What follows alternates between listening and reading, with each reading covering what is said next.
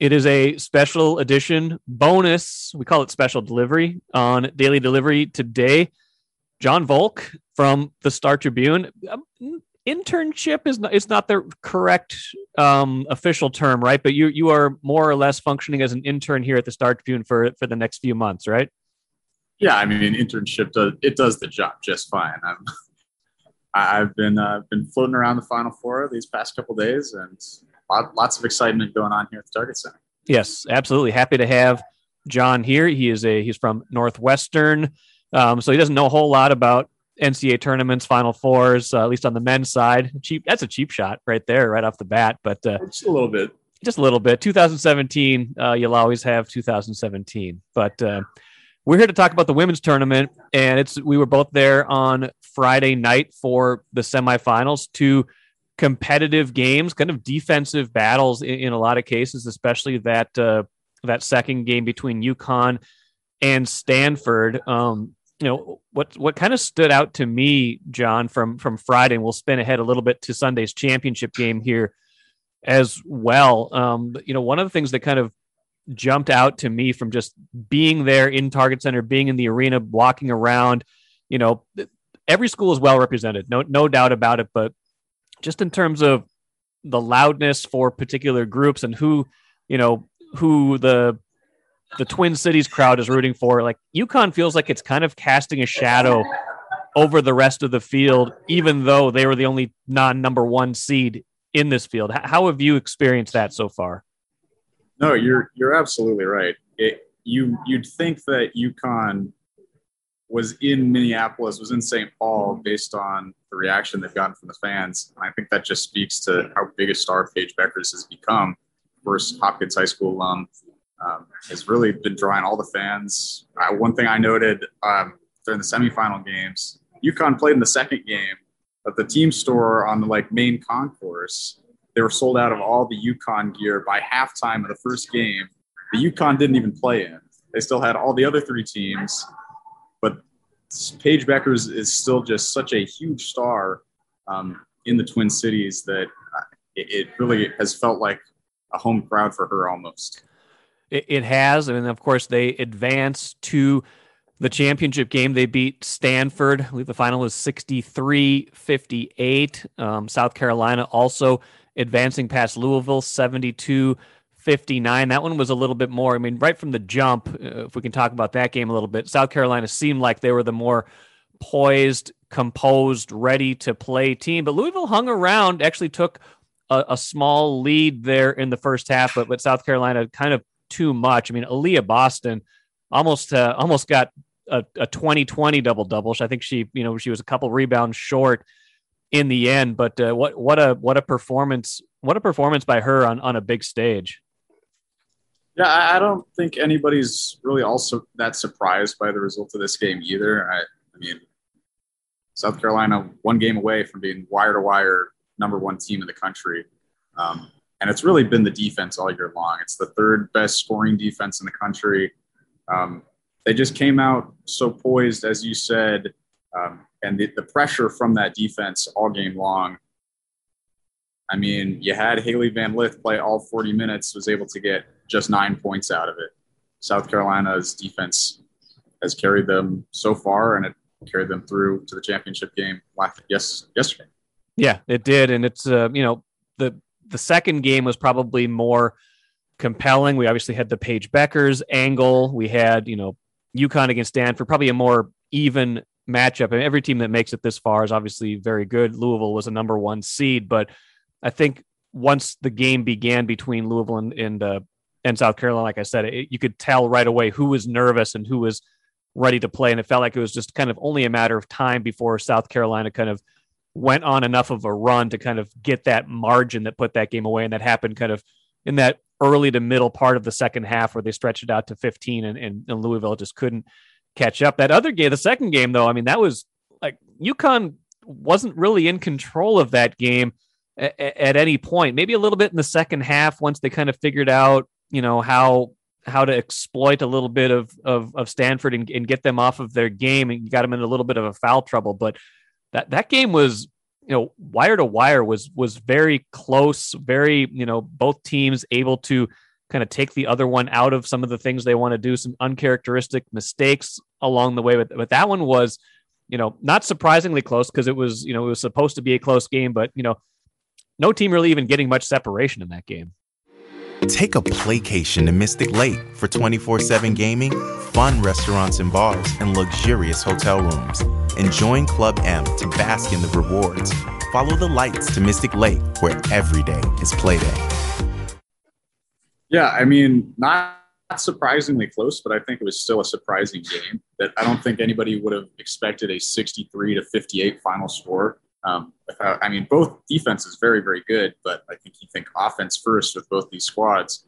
Um, but yeah, UConn down the stretch should have had Stanford right where they wanted them. Stanford hit that one three midway through the third quarter and just could not get another basket to go. Um, but the Cardinals still keeping it within four, five, six points all the way to the end. UConn had a whole lot of opportunities there, and of course, Paige Bueckers, we find out, um, picked up a little bit of a new injury down the stretch of that game, but still, Huskies had them where they wanted them and just couldn't quite finish them off until the very last whistle.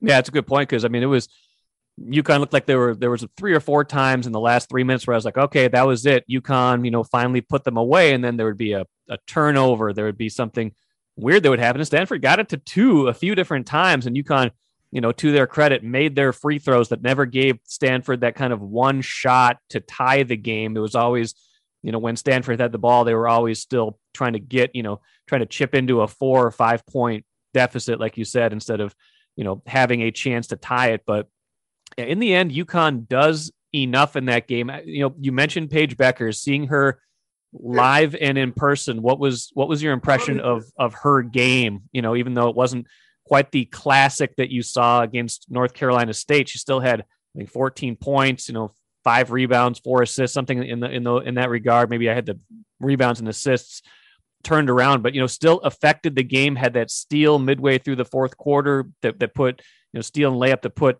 UConn up eight.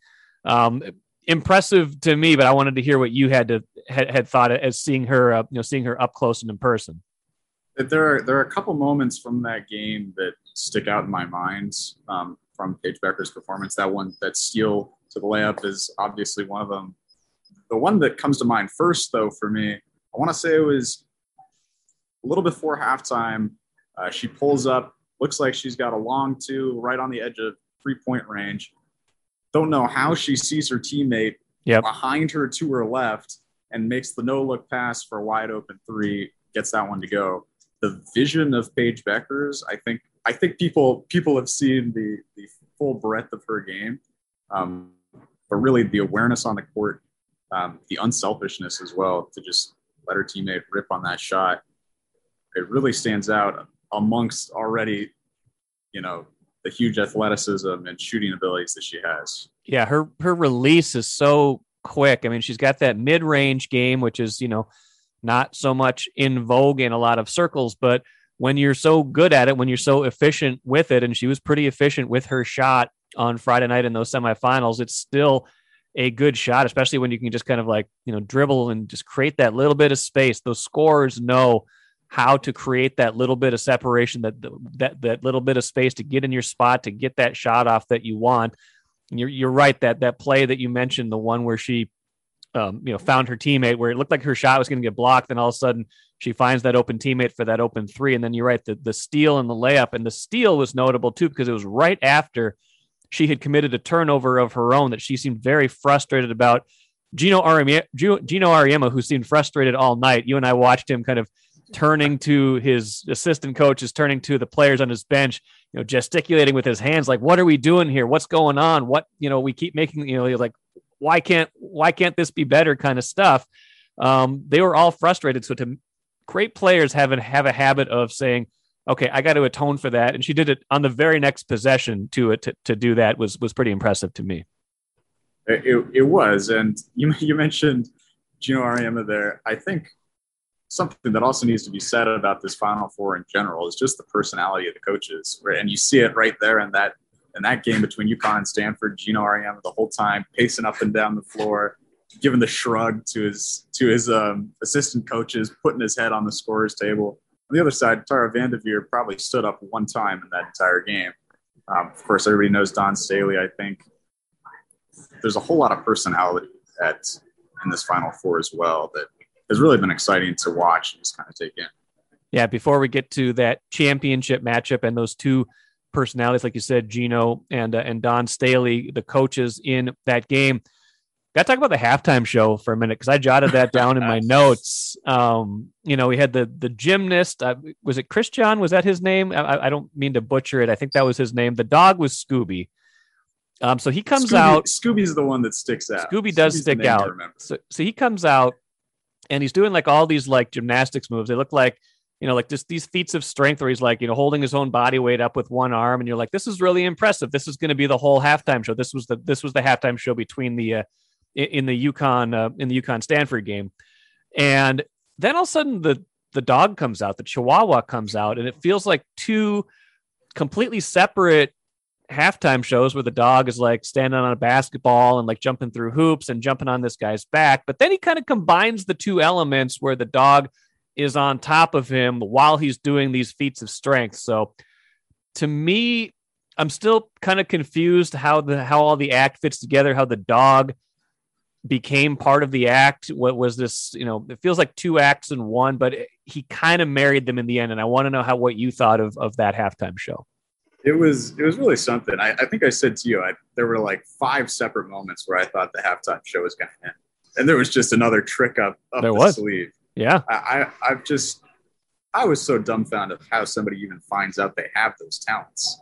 I guess you're a you're a you're a male gymnast who also really loves dogs, and and you just marry your two interests, and it and it turns into the halftime show of a lifetime. But uh, my goodness, what what a show they're putting on here at the Target Center. That's like when people ask me, like, how did you get involved in sports, Reagan? I say, well, I was a huge sports fan growing up. I played a lot of sports, and then as time went on, I loved to write. Like maybe you're right. Maybe this guy just loves gymnastics and he loves dogs. And he's like, how can I combine those two things into a halftime show? Like, how can I combine my passions? And he he found a way to do it. So I more power to him. It was very entertaining. There's a lot of kind of off the court entertainment that I, that I think was was on display. The Stanford tree was excellent. The bands were very good um, you know, just walking outside. You were out. You've been out at FanFest a little bit. That that's been a pretty good experience too, right? The one uh, the one over at the convention center. Yeah, a lot lot of fans, a lot of lot of young fans, very early on a Friday. I think a lot of young young kids getting out of school, coming with their parents down to the convention center, um, taking it all in. Little obstacle course kind of basketball challenge with the mascots of the four schools. Um, some big walls where you can write like a good luck message to your favorite team, posters of the players to take some pictures with. Um, so yeah, this Minneapolis has really done a lot to make sure that this whole city is getting involved on the action of the Final Four. And I, think something you and I have talked about, Michael, is just how this feels like the first big thing um, for this city that this city has hosted since the start of the pandemic and it, it feels almost normal. And the way you put it was perfect. It feels normal, which feels different. Yeah, it does, and that's that's kind of what I felt when I there was a different energy in downtown Minneapolis on Friday, and I'm sure we'll feel that somewhat again on Sunday. Maybe you know it's it's going to be interesting to see what the crowd is like Sunday because you lose two of these teams, you you lose some of the. You wonder, you know, if if Louisville fans stick around, if Stanford fans stick around, or or if they you know if they bought tickets for the whole the whole thing if they try to sell them to you know sell them to other people who are interested in the championship games things like that. Uh, but yeah it was you could see you know the mingling of, of all the of all the different people people you know from all, all the different supporter groups. Um, you know there's some people definitely enjoying some adult beverages downtown and uh, and getting getting after it a little bit that way but it's, it it is it was nice to see that and not like we haven't had it you know there was some of that with twins games last year there's certainly been some of that with timberwolves and and wild this year as they've had you know capacity crowds but in terms of a big event where you get all these people from out of town, you know, and you know, a lot of the tickets were local. A lot of people bought tickets just because they were interested in the in the Final Four, but certainly a lot of people coming to town from all of these places that are very far away. Like none of these schools are particularly close to Minneapolis, and and they brought a pretty good energy. So I think that was pretty uh, that was pretty cool to see, and I'll be interested to see how that um, shows up on Sunday.